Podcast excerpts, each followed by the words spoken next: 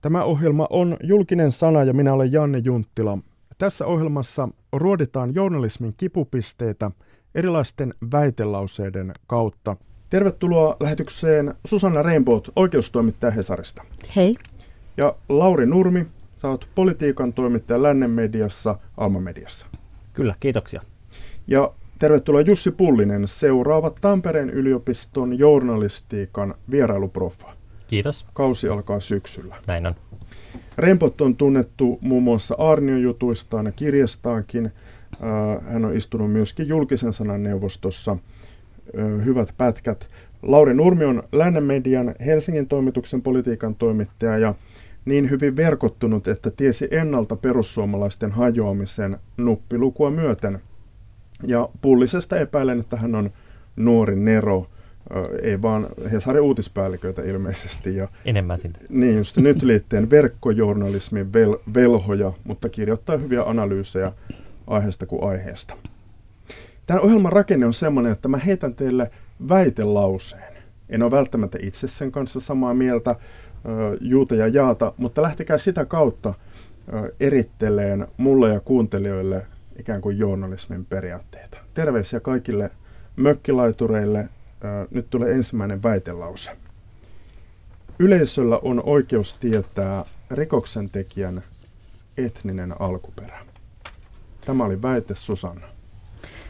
Ö, etnisestä alkuperästä en ole samaa mieltä, että se, sitä on aina oikeus tietää. Sillä voi olla relevanssia tietyissä tapauksissa ja silloin se toki pitää kertoa. Sen sijaan mä oon aika liberaali sen suhteen, että kerrotaanko rikoksesta epäilyn tai tekijän kansalaisuus. Koska se on mun mielestä semmoinen taustatieto, eikä sinänsä mun mielestä pidä sisällään mitään arkaluonteista tietoa henkilöstä. Joo, no mä, mä journalistiohjeissahan tosiaan todetaan jo ihan tällä tavalla, että jokaisen ihmisarvo on kunnioitettava ja muun muassa etnistä alkuperää tai seksuaalista suuntautumista tai näihin verrattavaa ominaisuutta ei pidä tuoda esiin asiaan kuulumattomasti. Ja kai tämä nyt sitten itsekin ajattelee, että se lähtee siitä, että etninen tausta ei varmaan ole se selittävä tekijä yksilön toiminnassa noin ylipäänsä, vaan ihminen on enemmänkin yksilö toimiessaan sitten tällaisessa ja, ja ne lähtee sitten siitä ne motiivit, että, että ehkä se ei ole se keskeinen asia, joka siinä pitäisi tosiaan kertoa. Yleisöstä kuuluu myös sellaisia kommentteja, että tätä etnisyyttä, esimerkiksi turvapaikanhakijastatusta tai muuta, niin välillä peitellään. Valtamedia pimittää jotain tietoa. No, tässähän ollaan sellaisen herkän aiheen äärellä, että kun tilastollisesti on nyt julkistettu tilastoja siitä, että mistä tiety, miten usein tietyistä maista tulevat henkilöt ovat syyllistyneet seksuaalirikoksiin, niin voidaan kyllä yksiselitteisesti todeta, että tilastojen mukaan tietystä maista Suomeen tulleilla henkilöillä on huomattavasti suurempi todennäköisyys tehdä seksuaalirikos, esimerkiksi raiskaus tai raiskauksen yritys, kuin Suomessa syntyneellä niin sanotulla kantasuomalaisella. Ja tämä asia on sellainen, missä mä luulen, että niin mediapoliitikot kuin, kuin kaikki julkiseen keskusteluun osallistuneet on hieman sormisuussa, että, että miten tätä oikein voi käsitellä. Joo, ja ilman ilman muuta juuri tämän tyyppisiä asioita pitääkin journalismissa käsitellä, että mitkä, on, mitkä ovat ikään kuin sellaisia vaikka nyt rikollisuuden sellaisia niin kuin tausta, tausta tai juurisyitä. Voidaan sitten keskustella, että onko ne, onko ne köyhyyttä, onko ne osattomuutta, mitkä on niin kuin tavallaan ne taustatekijöitä, jotka sitten synnyttää ikään kuin laajemmassa mittakaavassa rikollisuutta. Ja vaihdottomasti muun muassa tämä on sellainen asia, mistä, ää, mitä pitääkin journalismissa pitää esillä ja onkin pidetty tosiaan, tosiaan esillä. Mä oon miettinyt tätä asiaa kyllä siltäkin kannalta, että, että jos yleisölle pääsee laajasti syntymään sellainen käsitys, että me toimittajat pimitetään tietoa, niin sekään ei ole oikein hyvä asia. Et siinä mielessä täytyy olla aika tarkkana näissä asioissa, että mitä julkaistaan ja mitä jätetään julkaisematta. Sekin on valinta. Väitelause on siis, yleisöllä on oikeus tietää rikoksentekijän etninen alkuperä. Haluatko tuota tähän kantaa? Kyllä. Lähtökohtaisesti olen Susannan linjoilla siitä, että, että, että kyllä on oikeus. Tietenkin pitää ajatella, että minkä tyyppinen rikos on kysymyksessä myös. Että voidaan myös varmaankin punnita sitä, että onko sillä jotain, jotain merkitystä tämän kyseisen rikostyypin kohdalla. Ja esimerkiksi näissä seksuaalirikoksissa, joka on hyvin arka aihe, niin mun mielestä jossain määrin tällä etnisellä taustalla on yleistä merkitystä. Ja sitten se voi ajatella, että se auttaa meitä vaikka ehkäisemään seksuaalirikollisuutta. Että ajatellaan, että kun on tunnistettu ongelma ja tiedostetaan se avoimesti, niin sen jälkeen voidaan vaikka miettiä, että miten me ruvetaan valistamaan tietyistä maista Suomeen tulleita turvapaikanhakijoita siitä, että mikä meillä on tapa esimerkiksi suhtautua meidän kulttuurissa naisiin ja, ja kun joku tekee aloitteen seksistä, niin niin tuota, millainen se aloitteen pitää olla, että pelkkä flirttailu ja silmien vilkuttelu ei riitä, vaan, vaan, vaan esimerkiksi että suomalaiset tytöt ja naiset on ihan, ihan tuota, huomattavasti suoraviivaisempia, vaikka he eivät välttämättä vielä olisikaan ajatuksissa siitä, että voisi jotain tapahtua. Näin Lauri Nurmi Lännen mediasta, kommentteja tuohon. No mä oon sitä mieltä, että, nimen, että nimenomaan yleisellä tasolla näistä taustasyistä onkin syytä keskustella ja katsoa, että mitkä on sitten selittäviä tekijöitä ja, ja mitkä ei, ja yritettävä löytää sen ikään kuin la- rikollisuuden ja muiden niin kuin ilmiöiden laajempia merkityksiä taustatekijöitä, jotka, jotka voi olla tosiaan monenlaisia. Mutta sitten yhden, yhden yksittäisen rikoksen kohdalla tai rikoksen tekijän ja rikoksen uhrin kohdalla, niin, niin mä itse varoisin sellaisia ikään kuin joukkokäyttäytymisestä nousevien motiivien esittämistä kovin herkästi, koska ne saattaa myös trivialisoida sitä rikosta tai antaa siitä jonkinlaisen – väärän kuvan yleisölle. Et siinä mielessä sen yksittäisen tapauksen kohdalla mun mielestä se, se herkkyys on aika tärkeää. Sen sijaan yleisimmistä ilmiöistä meidän yhteiskunnassa ja kipupisteistä pitääkin tosiaan keskustella. Mä olisin ainakin valmis julkaisemaan kansalaisuuksia ihan sen takia, että, että yleensä me kerrotaan myös siitä epäilystä tai, tai tuomitusta – muitakin taustatekijöitä. Me kerrotaan, että onko hän mies, onko hän kotosi Espoosta ja näin edelleen. Eli eihän silloinkaan vihjata, että kaikki espoolaiset miehet nyt toimisi tietyllä tavalla, vaan siinä ylipäänsä luodaan jonkinlainen kuva siitä, mm. siitä henkilöstä, josta nyt puhutaan. Mm. Totta kai, kyllä ju, just näin, eli ei tavallaan sellaisia kategorisia linjoja, en mäkään tästä lähde, lähde perään kuuluttaa, vaan että niiden yksittäistenkin tapausten kohdalla niin se on aina sitten sellaista niin kuin harkintaa, kuten tässä. Onko tämä linja muuttunut? Viime ää... sanotaan 10-15 vuoden aikana. Mun mielestä se linja on hirveästi sahannut edestakaisin. Et se, et välillä on tullut tiukempia aikoja, välillä sitten, sitten taas julkaistu – näitä tietoja herkemmin. Mutta jos mä voisin sanoa yhden esimerkin, että, että mun mielestä on ihan ok sanoa, että esimerkiksi joku tuomittu on, on kotoisin Yhdysvalloista, mutta sen sijaan mun mielestä on huomattavasti herkempi asia sanoa, että hän on ää, valkoihoinen tai mustaihoinen tai aasialaista alkuperää oleva ää, yhdysvaltalainen. Mm. Tämä, mikä taas puolesta Amerikassa on ihan peruslehtiartikkelin määrittelyä, aina pistetään nimenomaan tämän, tämmöisellä jaottelulla ihmisiä, vaikkapa politiikassa. Niin totta kai Amerikassa esimerkiksi tämä niin kuin suhtautuminen ihmisten etniseen alkuperään aivan niin kuin lähtee ihan toisesta päästä kuin meillä tavallaan Euroopassa. Amerikassa usein niin kuin ajatellaan, että se lähtee semmoisen, se kysytään esimerkiksi työhönotossa. Täällä on tosi, ei ikinä kysyttäisi etnistä taustaa, siellä se siellä kysytään sen takia, että voidaan ikään kuin nostaa näitä vähemmistöjä vähemmistöjä myös esiin aika monesti, että siellä se keskustelu myös toimii pikkasen eri tavalla, että nämä ei ole sillä tavalla nämä julkisuudet ihan verrannollisia tässä asiassa. Mm. Tämähän on semmoinen asia, jota me ei millään lailla enää voida päästä karkuun, että jos katsoo Suomenkin väestöennusteita, niin tästä seuraavat parikymmentä vuotta eteenpäin, niin eri, eri taustoista tulevat etniset ryhmät, jotka ovat jo sitten suomalaisia, kun heidän lapsensa täällä syntyvät, niin niin sitten mediassa ollaan kyllä siinä tilanteessa, että kyllä heitä pitää sitten kutsua siinä vaiheessa ihan suomalaisiksi, kun, he, kun ajatellaan niin, että lapset on täällä syntynyt ja ollaan jo tilanteessa, että, että silloin ainoastaan tämmöinen etninen vanhempien tasolle tai isovanhempien tasolle menevä tausta vie jonnekin vieraaseen kulttuuriin. Mm. Ja mä, mä itse tätä jonkin verran uutisissa nykyään esiintyy myös ikään kuin tällaista käänteistä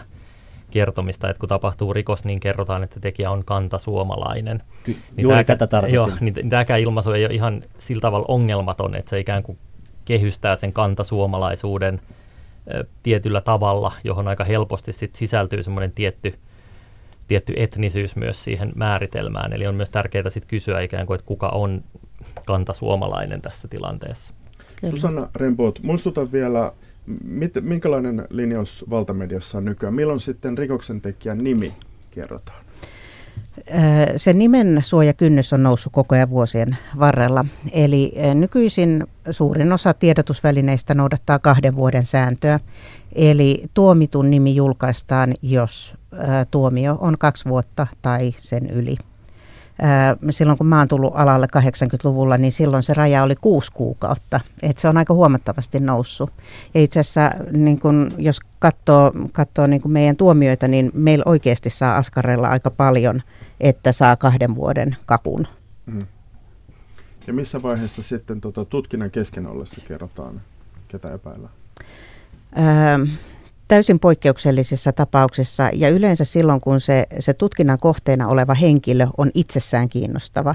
Eli siinä ei välttämättä rikoksessa ole mitään kiinnostavaa, vaan sitä tapausta seurataan vain siitä syystä, että tämä, tämä henkilö on, on niin kuin vallankäyttäjä tai muulla tavoin, tavoin kiinnostava ihminen. Näin Susanna Rainbow, oikeustoimittaja Hesarista, tehnyt muun muassa paljon Arnio-juttuja ihan näinä päivinä, kun tätä nauhoitetaan juhannusviikolla. Äh, studiossa Susanna Rainbow, Lauri Nurmi, politiikan toimittaja Lännen mediasta ja Jussi Pullinen, Tampereen yliopiston journalistiikan uusi vierailuprofessori. Tässä ohjelmassa edetään tällaisten väitelauseiden kautta, jotka on debatin avaus ja ehkä kosketetaan jotain journalismin kipupisteitä. Toinen väitelause, nimettömiä lähteitä käytetään journalismissa epämääräisesti. Jussi. Tässä tota, mä, mä varoisin ottavasta kauhean yleistä kantaa tähän, eli vastaa kauhean vähän tylsästi, mutta tota, jos me verrataan vaikka kansainvälisesti aluksi, niin Suomessa tällainen niin kuin ihan suora nimettömien lähteiden käyttö, että sanotaan, että, että tämmöinen joku nimetön tiedustelulähde vaikka puhuu, niin ei ole ihan, ihan niin yleistä kuin, niin kuin muuten. Meillä kyllä julkaistaan aika paljon sitten taas uutisjuttuja, joissa ikään kuin lehden tietojen mukaan siitä kerrotaan. Ja tota, äm, se herättää selvästi niin kuin närää enemmän kuin moni muu uutinen. Eli tota, esimerkiksi tässä taannoin keväällä, jos ottaa yhden esimerkin, oli tällainen tapaus, jossa äm, Iltalehti ja muut mediat kertovat presidentin ja eduskunnan puolustusvaliokunnan välisestä väitetystä tällaisesta ristiriidasta, joka liittyy turvallisuuspolitiikkaan. Ja tota, siinä se syntyi niin kuin aika iso polemiikki molemmin puolin juuri siitä, että tämä perustuu nimettömiin lähteisiin ja se juttu ikään kuin kiistettiin – sillä perusteella. Ja tota, jonkinlainen ristiriita siinä sitten myöhempien vaiheiden jälkeen näytti olevan. En tiedä, oliko liioteltiinko sitä siinä keskustelussa vai ei. Mutta tota, en mä kyllä sitä ehkä epämääräiseksi sitä käyttöä siinäkään, siinäkään luonnehtisi. Ehkä Suomessa vähän harvemmin kuin jossain muissa maissa ikään kuin listataan niiden lähteiden määrä tai luonnehditaan niiden suuntaa. Et siinä mielessä ehkä, jos vertailussa ajattelee, niin niitä voisi useimmin ikään kuin eritellä ja antaa lukijalle sitä – mun, mun näkökulmasta sitä ikään kuin suuntaa, mistä tämä tieto tulee sen verran, kun se nyt lähdettä paljastamatta pienessä maassa on mahdollista, aina se ei ole.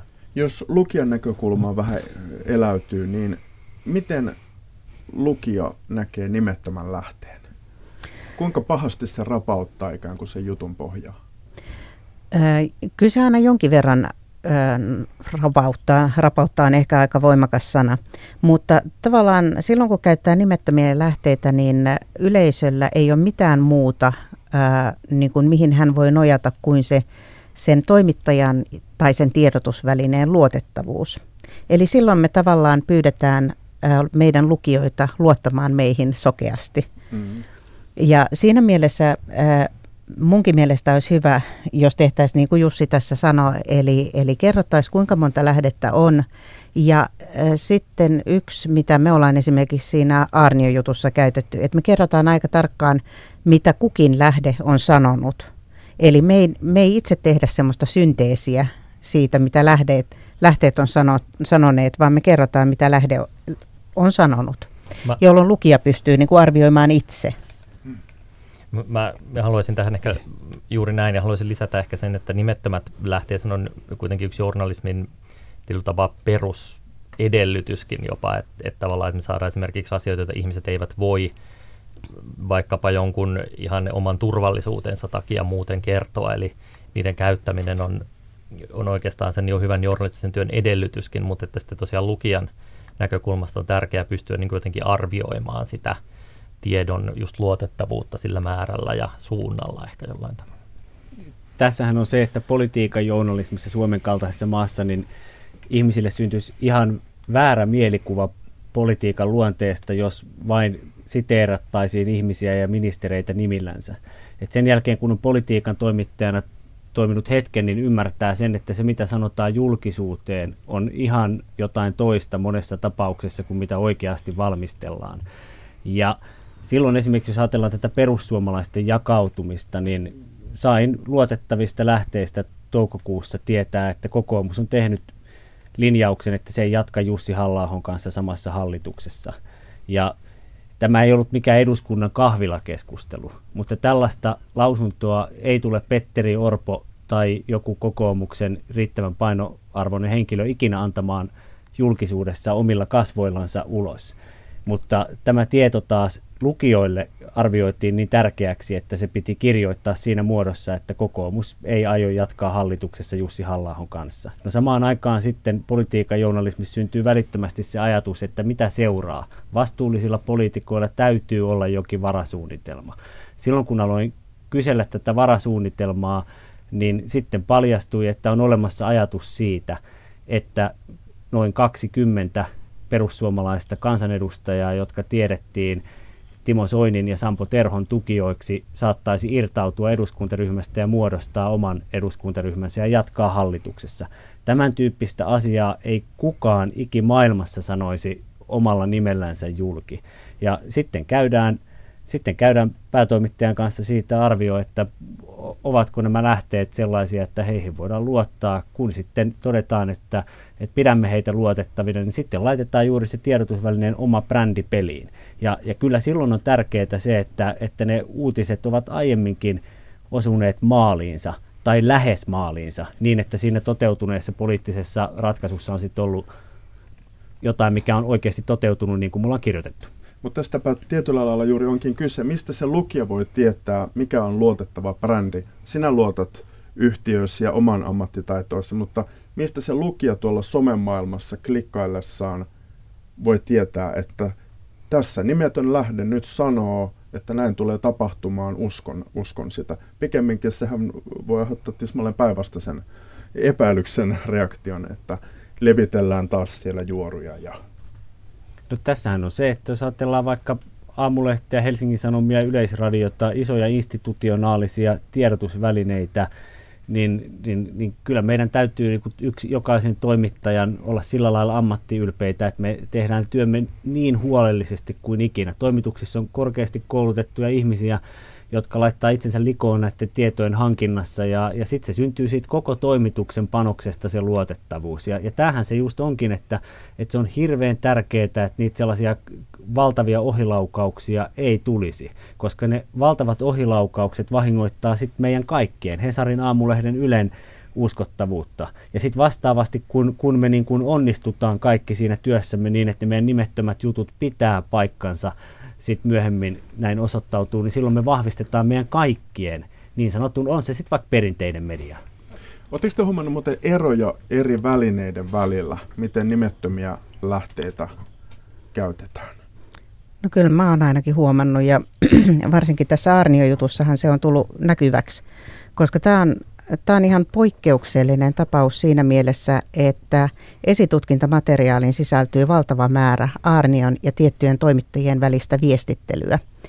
Ja siinä on selkeä korrelaatio sen suhteen, että, että ketkä on viestitellyt Arnion kanssa ja millaisia juttuja he on tehnyt. Eli ää, tämä on yksi asia, josta mun mielestä toimittajien pitäisi keskustella nytten kunnolla, että voidaanko esimerkiksi rikoksesta epäiltyä käyttää nimettömänä lähteenä omassa asiassaan, niin kuin tietyt toimittajat on tehnyt Arnion ja Helsingin huumepoliisien Miss, suhteen. Missä medioissa tällaisia juttuja on julkaistu?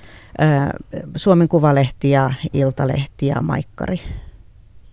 No, mä, mä oon huomannut, että tämä on tosi tärkeä keskustelu, joka tässä esille, että nimenomaan, että miten miten ne avataan, ketä käytetään. Mä palaan siihen, että se suunta pitäisi pystyä osoittamaan ja se lähteiden määrä jollain tavalla. Se ei aina ole tarkalleen mahdollista, mutta että se lukija tosiaan pystyisi arvioimaan, arvioimaan jollain tavalla myös sitä lähdettä siinä, siinä mielessä, kun se lähdesuojan piirissä on, on niin kuin tarpeen. Mun mielestä myös tarkempi on, on pyhän myös siitä laajemmasta kulttuurista, mihin tässä, tässä ehkä viitattiin, että siihen, että mitkä on niitä asioita, joita ikimaailmassa kukaan ei sanoisi omalla nimellään – niin, niin siinä kohtaa mun mielestä voi myös sit kysyä, että miksi ei sanoisi. Et siinähän on kyse vain semmoisesta laajemmasta poliittisen toiminnan ja julkisuuden kulttuurista, joka voi olla avointa tai voi olla sulkeutuneempaa. Eri maissa on erilaisia kulttuureja. Meillä on esimerkiksi Yhdysvalloissa hyvin korkea-arvoiset hallinnon virkamiehet saattaa puhua ikään kuin nimettöminä korkea-arvoisina hallinnon virkamiehinä, vaikka on ilmeistä, että ne on ihan suoraan tiettyjä vaikka presidentin avustajia.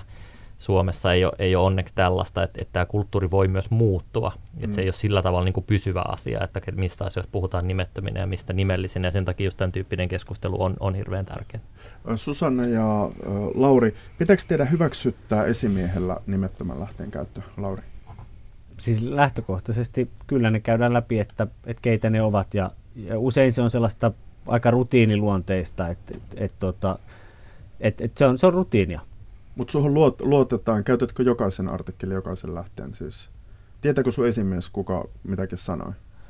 Ei hän välttämättä kysy, että kuka, se, kuka tämä henkilö on, mutta esimerkiksi jos nyt tässä, kun puhutaan tästä, mikä, mikä tapahtui tuossa keväällä ja alkukesästä, siitä on jo nyt sitten, sitten kuukauden verran aikaa, niin tämä perussuomalaisten jakautuminen, niin, niin kyllä, kyllä siinä arvioitiin se, että, että lähteet, jotka mm. puhuvat, niin niin heillä on sellainen asema ja, ja he, ovat, he ovat luotettavia ja, ja kuten ilmaisu kuuluu, heitä on useampi kuin yksi. Mm. Niin, niin kyllä heidän, heidän tuota, heidät on käyty läpi ja, ja kammattu. Mm. Miten Susanna? Öö, mä oon sitä mieltä, että päätoimittajilla on oikeus tietää lähteet. Ja öö, esimerkiksi tässä Aarnien jutussa, varsinkin siinä alkuvaiheessa, kun me vedettiin aika kovaa settiä, öö, niin tota, kyllä niitä käytiin huolellisesti läpi. Me esimerkiksi tehtiin äh, semmoisia versioita jutuista äh, Word-tiedostoon, jossa me oltiin alaviitteeksi merkattu koodeilla ne lähteet. Ja sitten tota, äh, kaikki kolme päätoimittajaa ja me kaksi, eli Minna Passi, mun, mun työparini ja minä istuttiin nurkkahuoneessa ja siellä käytiin juttua läpi riviriviltä mm. ja, ja päätoimittaja todellakin avasi niitä lähteitä.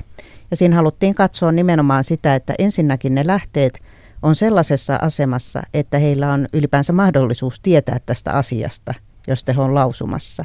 Mm. Ja sitten, että lähteitä on käytetty monipuolisesti, eli että kaikki ei tule samasta tuutista. Mm. Ohjelma on julkinen sana, toimittajana Janne Junttila. Täällä on kolme vierasta studiossa. Käsitellään journalismin kipupisteitä – Susanna Reinbout, oikeustoimittaja Hesarista, Lauri Nurmi, politiikan toimittaja Lännen mediasta ja Jussi Pullinen, seuraava Tampereen yliopiston journalistiikan vierailuproffa. Seuraava väitelause, median ajojahdin kohteeksi joutuvat aina kepulaiset kautta viiva persut. Lempiaihe. Saat aloittaa.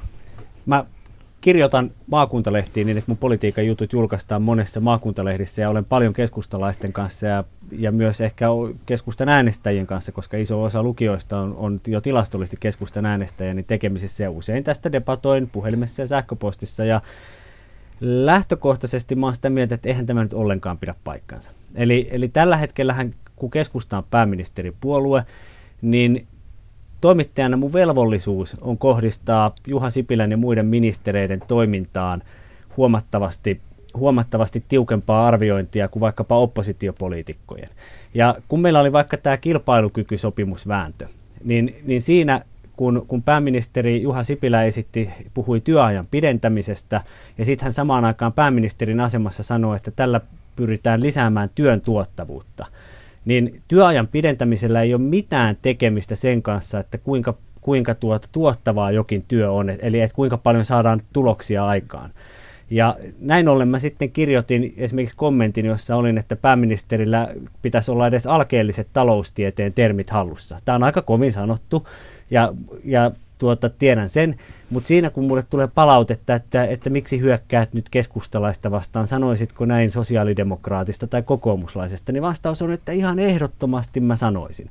Ja, ja mun mielestä tässä nimenomaan, okei nytkin mä sanon vähän kovasti ennen kuin aina puheenvuoron muille, mä oon aistivinani tässä vähän sellaista, että keskustassa saattaa olla joitakin tällaisia konkarihenkilöitä, jotka jotenkin haikailee siihen Kekkosen aikaan, jolloin, tuota, jolloin tuota, niin kuin oli vähemmän totuuksia kuin nyt. Elettiin ehkä semmoista enemmän yhden totuuden aikaa. Mm. Kohdistuuko teihin samanlaista painetta kuin mitä Yleisradion ympärillä on käyty tämä keskustelu, tämä, käyty, mikä tämä Ylen ympärillä oleva keskustelu on ollut, josta on saanut sen mielikuvan, puhutaan siis uutisohjelmista, että nimenomaan ikään kuin pekkariset tulee lankoja pitkin.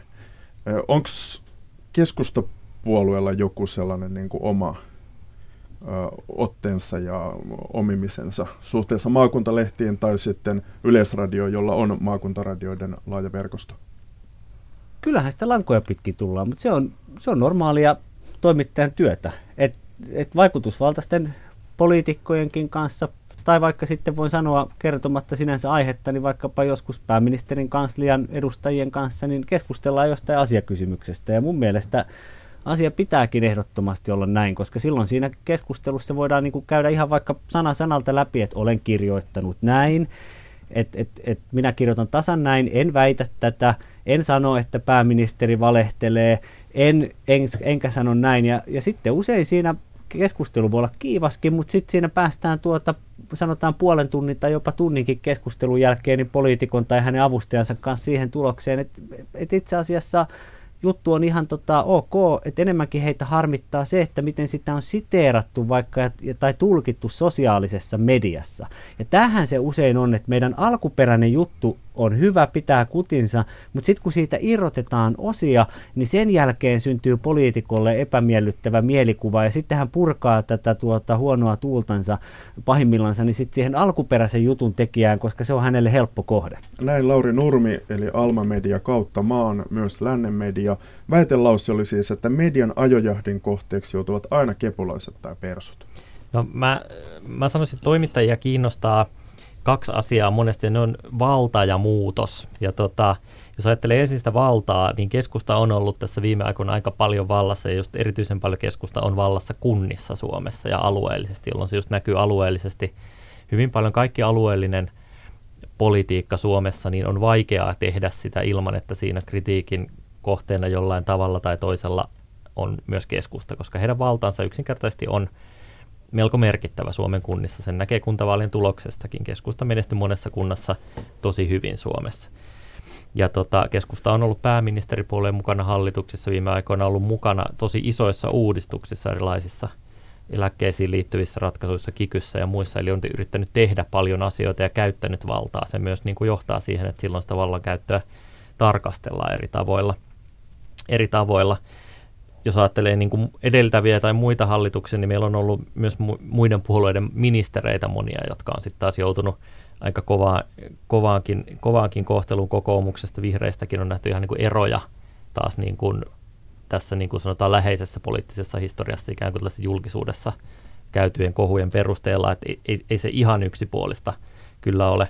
Sitten taas muutoksen osalta nämä populistipuolueet kaikkialla Euroopassa on varmaan se toinen, niin kuin kysyit tässä, että joutuuko kohteeksi aina kepulaiset tai perussuomalaiset, niin tota, ainakin perussuomalaiset on uudistanut ja muuttanut politiikan retoriikkaa sellaisella tavalla, joka on niin selkeä muutos, että olisi ihme, jos siihen ei ikään kuin politiikan toimittamisessa ja journalismissa, joka tarkastelee aina muutosta, niin tartuttaisiin. Että ehkä nämä on kaksi sellaista jollain tavalla tätä mielikuvaa myös nostavaa tekijää. Tässä pajatsoa tyhjennettiin hyvin. Annan uuden väitelauseen Susannalle.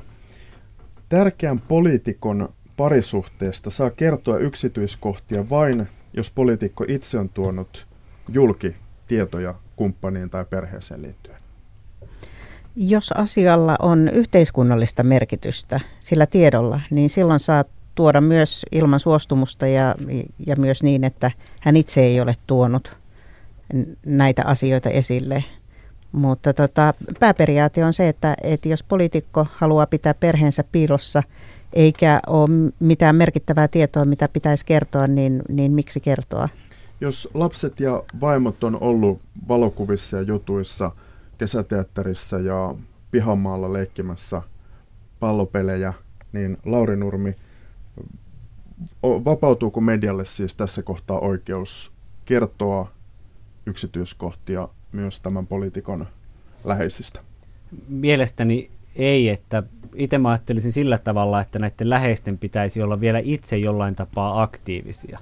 Eli siinä tilanteessa, jos merkittävän poliitikon, vaikkapa ministerin mies tai vaimo antaa itse haastatteluita, vaikkapa sitten aikakausilehdelle, joita voi hyvän tahtoisesti kunnioittain kutsua vaikkapa naisten lehdeksi. Että hän itse kertoo, mitä siellä kodissa tapahtuu ja millaiset arvot heillä on ja mitä ruokaa laitetaan ja miten mies tulee sitten kotiin ja, tai vaimo tulee kotiin. Ja jos hän on ikään kuin vuosien ajan tällä tapaa julkisuudessa. Ja, ja sitten tähän parisuhteeseen tulee jokin särö, niin silloin mielestäni media on tehnytkin niin, että sitten ollaan tarkasteltu niitä aikaisempia haastatteluita, joissa ollaan sitten nähty, että näin kerrottiin vielä ministerin tai kansanedustajan perheonnesta ja katsokaa kuinka kävikään.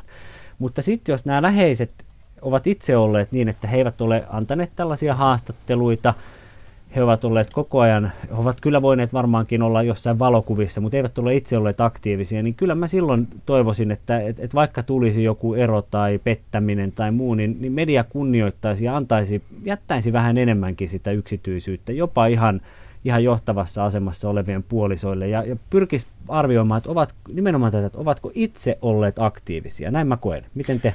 Jos, jos johtavassa asemassa oleva poliitikko olisi uskoton avioliitossaan ja saisi tiedon tästä, et siis julkaisi sitä tietoa? Silloin, jos hän olisi ministeri, ja jos hän olisi korostanut vaikkapa politiikassansa perhearvoja. Tämä tuodaan aina esiin, että jos se on perhearvoihin liittyvää politiikkaa, no, usko, on, onko tämä kestävällä pohjalla tämä argumentti? Onko on. se vain litania? Mun mielestä se on kestävällä pohjalla, koska jos poliitikon itse nostamat arvot ja hänen toimintansa on ristiriidassa, niin kyllähän siinä, sillä on merkitystä. Eli, ei voi, eli, ei voi ajaa kahdella. Eli konservatiivi puolueesta konservatiiviset poliitikot joutuu helpommin yksityiselämän riepotel- asioihin riepoteltavaksi mediassa? Jos äh, poliitikko yrittää nostaa äh, sitä uraansa sillä, että hän, äh, hän tuo tiettyjä arvoja esille, niin kyllä silloin on äänestäjillä oikeus olettaa, että hän myös elää niiden arvojen mukaan. No, t- tähänkään ei ole varmaan mun musta kauhean yksilitteisiä vastauksia. Eli tosiaan tässä tulikin jo esille tämä niin kuin valta, taso ikään kuin, että millä, millä eletään. Et silloin jos me puhutaan meidän vaikka niin kuin valtion päämiehistä tai niin kuin ihan sinne ylimpään valtiojohtoon kuuluvista ihmisistä, niin silloin heidän toimintaansa liittyy semmoinen tie, tietynlainen läpivalaisu, joka ei ulotu tietenkään sinne kodin seinien sisään millään tavalla pakolla. Mutta että heidän toimintaansa niin kuin tarkastellaan sellaisena jonkinlaisena kokonaisuutena, että me tunnemme heidät paitsi tavallaan niin kuin heidän poliittista teostaan myös ikään kuin moraalisina, eettisinä toimijoina – jossa sitten ehdottomat rajat moraalisessa ja eettisessä toiminnassa on täysin mahottomia esittää. Eli silloin joudutaan juuri arvioimaan tämän kaltaisia asioita, että mitä arvoja hän korostaa, mitä, mitä arvoja hän ei korosta.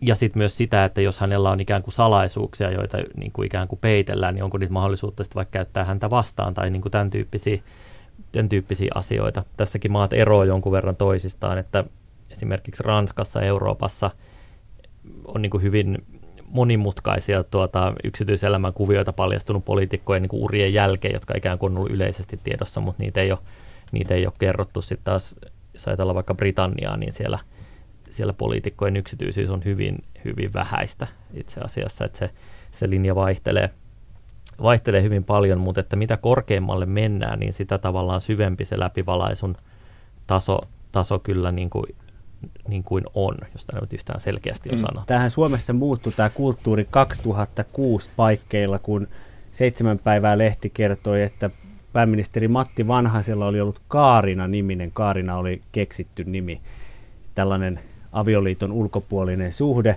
Ja sitten mä muistan sitä itse, olin silloin, opetin historiaa lukiossa ja pidin mediatunteja siellä lukiolaisille ja sitten käsiteltiin tätä nimenomaan, että mikä on yksityisyyden suoja ja sitten mä muistan, miten Helsingin Sanomat ja, ja STT muistaakseni myös sitten lainasivat tätä seitsemän päivää lehden Kaarina uutista.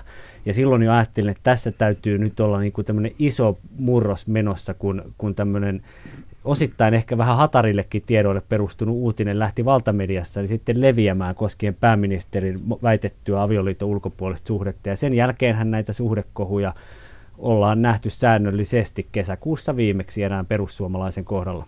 Ja, ja täytyy muistaa, että myös poliitikkojen oma toiminta julkisuudessa on sama, sama aikaan muuttunut. Tietysti sosiaalinen media muuttaa sitä tosi nopeasti, että meillä on koko ajan enemmän poliitikkoja eduskunnassakin, jotka esimerkiksi somessa ihan aktiivisesti tuo esiin tätä ikään kuin yksityistä puolta itsestään, eikä siinä ole mitään pahaa siis, että se on niin kuin, he voi lähestyä äänestäjiä äänestäjiä tällä tavalla ja saattavat kertoa näistä asioista ihan oma-aloitteisestikin siellä, siellä ja moni, moni näin tekeekin. Some muuttaa myös toisessa mielessä niin kuin tätä koko skeneä. Eli äh, kaikilla on nykyisin kännykkäkamerat, eli äh, julkisuuden henkilöt ei pysty liikkumaan missään ilman, että he olisivat tavallaan äh, potentiaalisia kuvan uhreja, niin, niin kyllä tämäkin vaatii sitä, että, että niitä rajoja asetetaan. Eli ei kukaan voi, voi elää sellaista elämää, että, että hänen, hän on niin kuin suurin piirtein 24 tuntia vuorokaudesta jonkun seurannassa. Tämä ohjelma on julkinen sana toimittajana Janne Junttila, studiossa Susanna Rainbow, oikeustoimittaja Hesarista, Lauri Nurmi Lännen mediasta ja Jussi Pullinen Tampereen yliopiston vierailuproffa journalistiikasta. Esitän läpi tämän ohjelman väitelauseita, jotka toivottavasti paljastavat toimitusten käytäntöjä ja journalismin kipupisteitä. Seuraava väitelause on, ta ta ta ta, pitäisi olla joku jingle, kiva, prompts. Missiojournalismi sumentaa toimittajan suhteellisuuden tajun. No mä, mä voin vaikka aloittaa, tota, mä itse on ollut enemmän niin kuin tässä viime aikoina erityisesti töissä sanotaan niin kuin jollain tapaa kulttuuriin liittyvän journalismin parissa. Totta kai seuraan myös kovia uutisia, mutta mä itse, itse olen ajatellut, että tätä missiojournalismia yleisempää intohimojournalismi, joka näkyy siis monessa muussakin asiassa, että ihmiset, toimittajat yleensä aika tyypillisesti uteliaita ihmisiä, jotka haluaa tuntea ne asiat, että käsittelee aika hyvin ja he innostuu niistä ja kiinnostuu siitä ja tietää siitä tosi paljon, selvittää sen tosi tosi perin pohjin. Sitten niin kuin meillä jokaisella, mulla itselläkin esimerkiksi saattaa hämärtyä se, miten paljon ympäröivä maailma haluaa kuulla vaikka internetin yksityisyydestä, kuinka monta erilaista yksityiskohtaa maailman mun ympärillä siitä oikeastaan niin kuin haluukaan tietää, mm. vaikka mun mielestä se on niin kuin äärimmäisen tärkeä meidän aikaamme puhutteleva asia. Ja se väittäisin, että se, jo, se enemmän kumpuaa mun omasta tavallaan jonkinlaisesta intohimon kokemuksesta kuin sellaisesta, että mulla olisi joku missio kaataa Facebook-niminen mm. yritys vaikkapa nurin. Että tavallaan, että me varmaan ihmiset ei ole tällä tyyppiselle tavallaan ikään kuin oman intohimon mittakaavan katoamiselle kukaan immuuneja.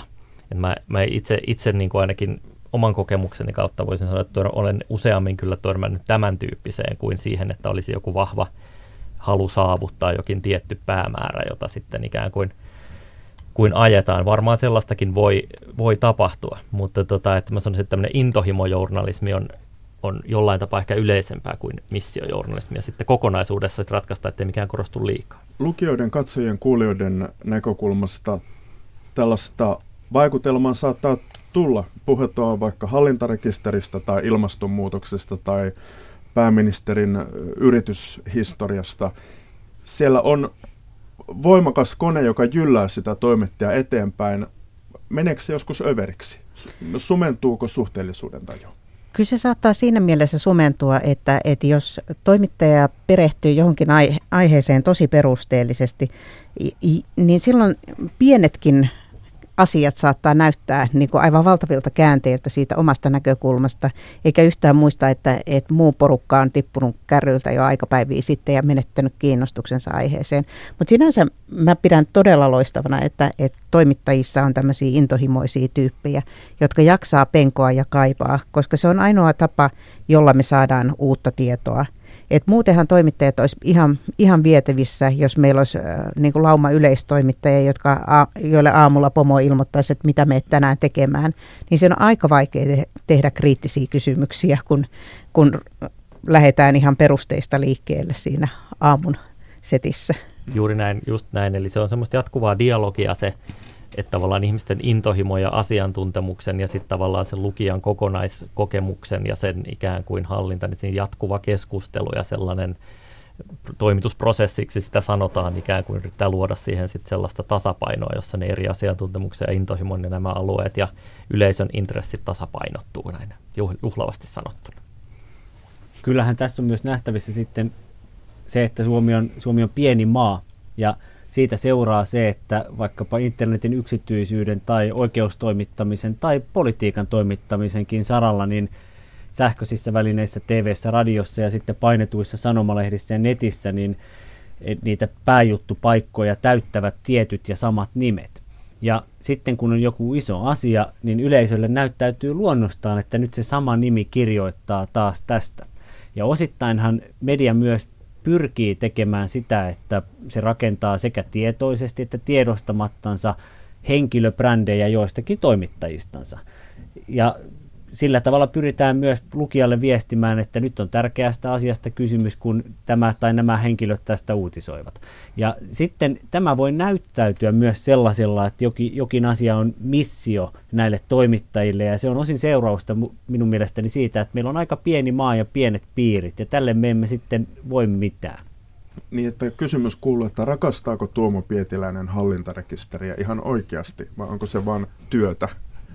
Mä uskoisin, että, että hän on aidosti kiinnostunut siitä, että mitä se tarkoittaa ää, sille, että kuinka paljon yleisöllä on jatkossa oikeus saada tietoa ää, yritysten omistussuhteista ja vallankäyttäjien omistamista yrityksistä. Kun mainitsit tämän hallintarekisterin, niin se varmaan se on jo toimittajia tai yleensä journalisteja tie, luonnollisesti, kuten meitä kaikkia kiinnostaa tietysti oma, oma toimintaympäristö tosi paljon. Ja journalismin ytimessä on tietysti sitten avoimuus ja julkisuus, joka liittyy tähän hallintarekisteriin niin kuin keskeisesti. Niin, niin tietyllä tapaa joissain aiheissa mä, mä ymmärrän tämän, tämän pointin, että semmoinen ikään kuin toimittajien oma julkisuuteen kohdistuva pohdinta saattaa näyttäytyä yleisölle vähän niin kuin akateemisena pohdintana välillä. Että tässä hallintarekisterikeskustelussa kokonaisuutena yhtenä esimerkkinä saattaa olla sen tyyppisiä piirteitä, on jotain muitakin aiheita, jossa ikään kuin näin käy toisaalta sitten journalismi on myös ihan relevantti yhteiskunnallinen keskustelu aiheisiin. Mitä Mainitkaa vähän, tehkää vähän itsereflektiota. Mainitkaa joku asia, mikä on teille itsellenne ehkä tällainen heikkous. Tai no sanotaan, mikä on teille se missio? Mä en osaa sanoa, että onko mulla varsinaisesti mitään missiota, mutta viime vuodethan on, on niin kuin mun työtä hallinnut tämä Arnio-keissi. Ja tota, mulla on onneksi siinä työpari ja me ollaan keskenämme puhuttu siitä, että et tota, jos toinen rupeaa innostumaan liikaa jostain tiedosta tai tietolähteestä tai jostain muusta, niin toinen vetää suitsista. Et, et me tiedostetaan hyvin voimakkaasti se, että kun kaipaudutaan syvälle johonkin juttuun, niin siinä saattaa suhteellisuuden taju sitten hävitä. Helposti käy sellainen, että kun kokee olevansa parhaimmillansa tiukoissa uutistilanteissa, joissa tulee nopeita käänteitä, tehdään vaikkapa useiden peräkkäisten päivien ajan viikkojen ajan ikään kuin samaa aihetta politiikassa tai vaikkapa työmarkkinaneuvotteluissa. Tämä kilpailukykysopimus oli sellainen, jossa, jossa käytiin loputtomia illallisia taustatapaamisia, aamiaisia ja yritettiin hankkia tietoa siitä, että kuinka monella prosentilla lomarahoja leikataan. Niin, niin tällaisessa hyvin vaativassa ja pitkäkestoisessa selvitystyössä helposti käy niin, että asioiden painoarvosuhteet hämärtyy itseltä. Eli jokin, jokin, semmoinen, jokin jo, antaa itse jollekin asialle enemmän painoarvoa kuin sillä kokonaisuuden kannalta on. Ja silloin on tärkeää, että vierellä on kollega, joka huomauttaa siitä, että hetkinen, että, että jos tuota työl tai yöl maksua nyt muutetaan 0,01 prosenttiyksikköä suuntaan tai tänne, niin se ei ole merkittävää. Mutta jos julkisen sektorin lomarahoista, mikä kollegan kanssa saatiin ensimmäisenä kaivettua esille, leikataan 30 prosenttia, niin kappas, se onkin jo monta sataa euroa per ihminen, ja tämä on se iso juttu. Ja, ja, ja silloin tunnustan itse, että joskus on välttynyt välttynyt tämmöisiltä virheiltä siksi, että on ollut kollega, joka on sanonut, että nyt keskitytään tähän, ei tohon. Näin päättyy journalismin kesäseminaarin ensimmäinen osa. Jatkamme samalla kombolla ja samalla idealla keskustelua myöhemmin heinäkuussa Yle Radio yhdessä. Molemmat osat ovat kuunneltavissa jälkikäteen Areenasta. Janne Junttila kiittää.